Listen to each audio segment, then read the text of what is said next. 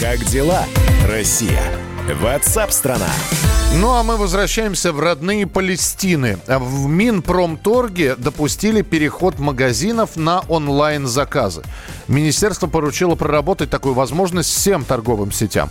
Ритейлеры уже занимаются этим вопросом. Большинство крупных магазинов давно работает с собственными службами доставки. И на прямой связи со студией председатель президиума Ассоциации компаний розничной торговли Сергей Беляков. Сергей Юрьевич, здравствуйте.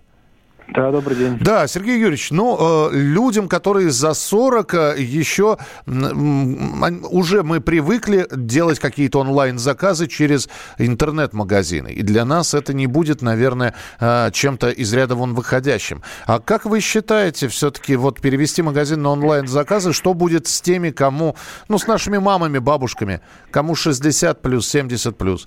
Они не совсем понимают, как это все можно заказать.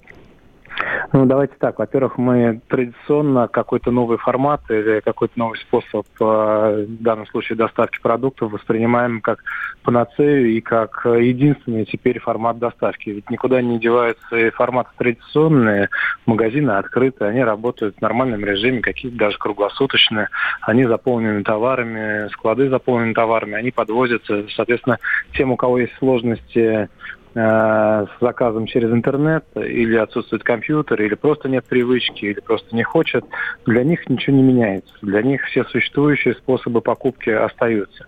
Большее количество населения начинает пользоваться каналами онлайн-доставки, заказы. Это удобно, не только это связано с э, распространением инфекции в мире, э, не только связано с какими-то ограничениями, которые граждане сами себе накладывают. Это тенденция последнего времени, последних двух-трех лет. И она усилилась в конце прошлого года. И даже люди пожилого возраста все чаще прибегают к этому, потому что сервисы становятся очень э, комфортными для а потребителей, э, потребителей этих услуг, и все больше компаний этим пользуются. Если раньше это был только утконос, как лидер индустрии, то сейчас практически все э, ритейлеры, и Азбука вкуса, и Пятерочка, и Перекресток, и Метро, и Магнит. И Ашан, да, но здесь Ашан, перечислять можно долго. Практически все. А, так что думаю, что все к этому могут быть и готовы пользоваться этим сервисом, а те, кто не хочет, не может, а, те могут сходить в магазин без всяких рисков для себя. Сергей, очень нужен ваш комментарий по поводу сейчас э, слухов или сообщений, которые появляются, опять же, без каких-либо ссылок и подтверждений, что вполне возможно для того, чтобы снизить нездоровый ажиотаж на некоторые виды продуктов и продукции, такой как туалетной бумаги, некоторые магазины могут ввести ограничения ограничения? Знаете, там не, дву, не более двух упаковок в одни руки. Не могут. Вот ответ однозначный, не могут и не будут. Объясню почему. Во-первых, все, что касается каких-то ограничений, не э, способствует э, снижению ажиотажа, а наоборот э, повышает его. И мы это проходили в относительно недавнем прошлом, в конце 80-х и в 90-е. Во-вторых, мы не испытываем никакого дефицита в продукции, которую реализуем, даже в условиях повышенного ажиотажного спроса.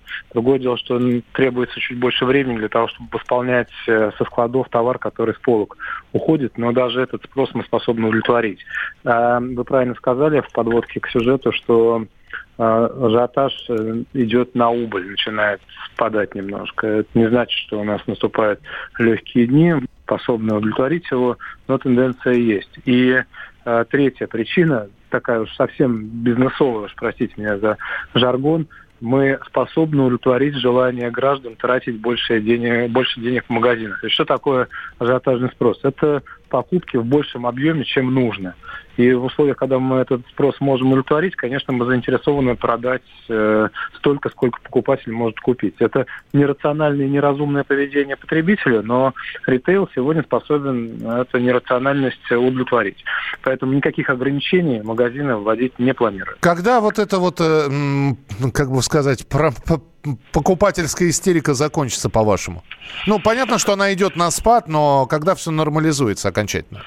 Знаете, что является источником такого поведения? Это отсутствие информации и невозможность из-за этого прогнозировать, как ситуация будет развиваться. Ты компенсируешь вот эту невозможность прогнозировать формированием каких-то запасов, которые тебя обеспечат э, при любом развитии ситуации. Вот сейчас информации гораздо больше, надо дать должное средства массовой информации, и в части того, что происходит э, с инфекцией как таковой, и вся эта информация открыта, это успокаивает э, население. И в части информации о том, что же происходит э, в ритейле, на складах, у поставщиков, и она тоже успокаивает. И мы наблюдаем уже снижение ажиотажа.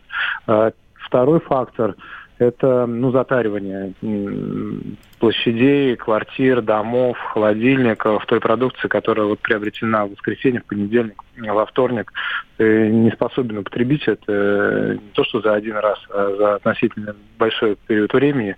Поэтому вряд ли мы будем наблюдать продолжение наплыва тех, кто в первый период уже такие покупки сделал.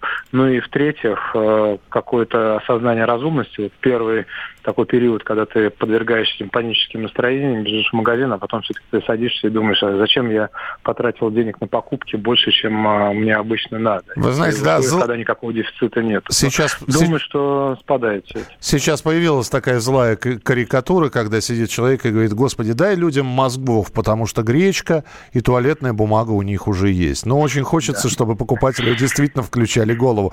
Спасибо большое. С нами был председатель президиума Ассоциации компаний розничной торговли Сергей Беляков.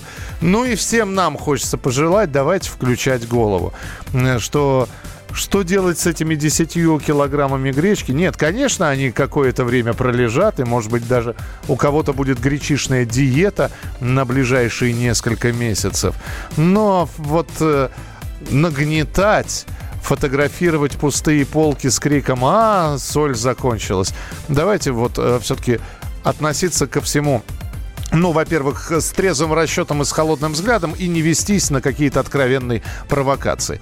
С вами была программа как дела, страна? WhatsApp страна. Меня зовут Михаил Антонов. Спасибо, что слушаете нас. Спасибо, что принимали активное участие в сегодняшней передаче. Ну и ваши сообщения мы по-прежнему ждем. 8 9 6 7 200 ровно 9702. 8 9 6 7 200 ровно 9702. Не болейте, не скучайте. Пока. Как дела, Россия? WhatsApp страна. Я придумал такой сюжетный ход. Давайте я скажу некую чудовищную вещь. Это будет неудивительно. Скопление мигрантов – это не прогрессивная тема, не техническая, а стереотипная. Среди впечатлений моей юности через запятую идут трипы кислотные, наркотические, и благодать в церкви на праздник Троицы. Мы не знаем, есть ли у Мишустина под его пиджаком погоны, потому что если человек в конце 80-х торговал компьютерами, я думаю, к нему подошел какой-нибудь тогдашний товарищ майор, подполковник Путин, и сказал... А вот тут вот уже... Программа «Кашин-Голованов. Отдельная тема». По будням в 9 вечера по Москве.